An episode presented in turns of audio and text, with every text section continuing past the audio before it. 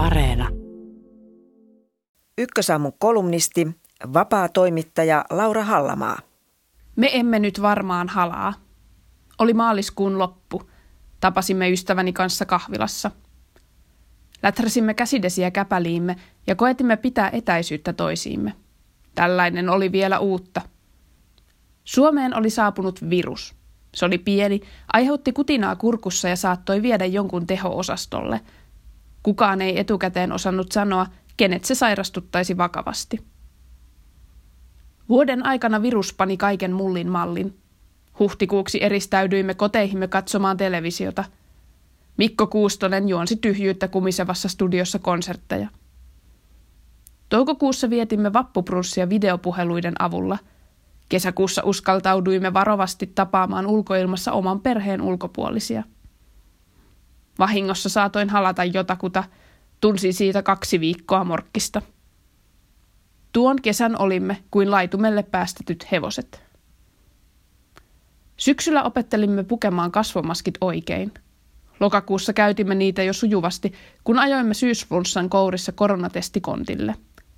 Joulussa tuoksuivat pipari, kinkku ja käsihuhde. Ja yhtäkkiä olemme tässä. Pitkän vuoden päätepiste lähestyy. Vuosiluku vaihtuu, mutta virus on yhä täällä. Kun vuosi 2020 alkoi, ilma oli sakeana erilaisista ennustuksista. The Economist ja Helsingin Sanomat julkaisivat Maailma 2020-lehden, joka oli täynnä vuoden puheenaiheita. Miten kävisi Kiinan, Yhdysvaltojen, Brexitin, ilmastonmuutoksen ja jalkapallon EM-kisojen? Nyt lehdellä voisi heittää vesilintua. Mikään näistä puheenaiheista ei tietenkään kadonnut, mutta korona leimasi kaikkea. Ihailen ihmisiä, jotka ennustavat työkseen. Meteorologit, ekonomistit ja tulevaisuuden tutkijat koettavat päivästä toiseen katsoa eteenpäin ja ennustaa sumuisinakin hetkinä asioita, joita me muut emme vielä näe. Toiset ennustukset kaikuvat kovempaa kuin toiset. Maailman terveysjärjestö piti kyllä uhkakuvalistallaan tautia X. Jo lasten sadut opettavat, että pienikin olento voi tehdä suuria tekoja – mutta ihan näin pienestä olennosta ei kukaan ennustaja päässyt puhumaan kovaan ääneen.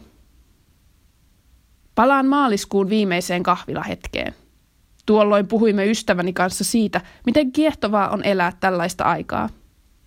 Olen yhä kiitollinen oudosta vuodesta. On ollut pakko palata perusasioiden äärelle. Tehdä metsäkävelyitä ja kotiruokaa. Varastoihin on kasaantunut villasukkia – Niitä neulomalla pää on pysynyt kasassa, kun työkeikat, tapaamiset ja synttärijuhlat peruuntuivat. Ainakin jalat pysyvät lämpiminä, jos kyyti on kylmää ensi vuonnakin. On kuitenkin liikaa vaadittu, että kaikkien muidenkin pitäisi olla hirveän kiitollisia kuluneesta vuodesta. Ei tarvitse, ei tämä pelkkää hissuttelun juhlaa ole ollut. Joillekin vuosi on ollut onneton – Yritysten talous sakkaa, lomautukset kiristävät kotitalouksien kukkaroita, laman uhka leijuu ilmassa.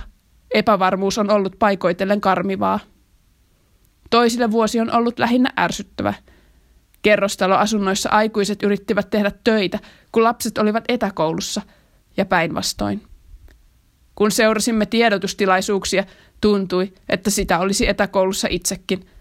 Käynnissä oli eräänlainen oppitunti maailmasta. Mikä oppitunnin aihe sitten oli? Ehkä se oli kullakin hieman erilainen. Joku on opetellut sietämään epävarmuutta, joku hidastamaan tahtia ja joku arvostamaan sitä, mitä ympärillä on. Ylen teettämän kyselyn mukaan suomalaisten henkilökohtaiset huolet tuntuvat tänä vuonna vähentyneen. Jonkinlaista suhteellisuuden tajua on siis ainakin opittu. Toivon, että kulunut vuosi sai ihmiskunnan tajuamaan haavoittumattomuuden illuusionsa – ymmärtämään, että näinkin voi näköjään käydä, kun kerran jokainen meistä sattuu olemaan lihaa ja verta. Eikä tauti X kaikesta huolimatta kadonnut maailman terveysjärjestön listalta. Siellä se odottelee uutta yllättävää epidemiaa. Vuoden vaihde tuo mitä ilmeisimmin mukanaan koronarokotteen, mutta ennustettavaa ja opeteltavaa riittää varmasti sen jälkeenkin.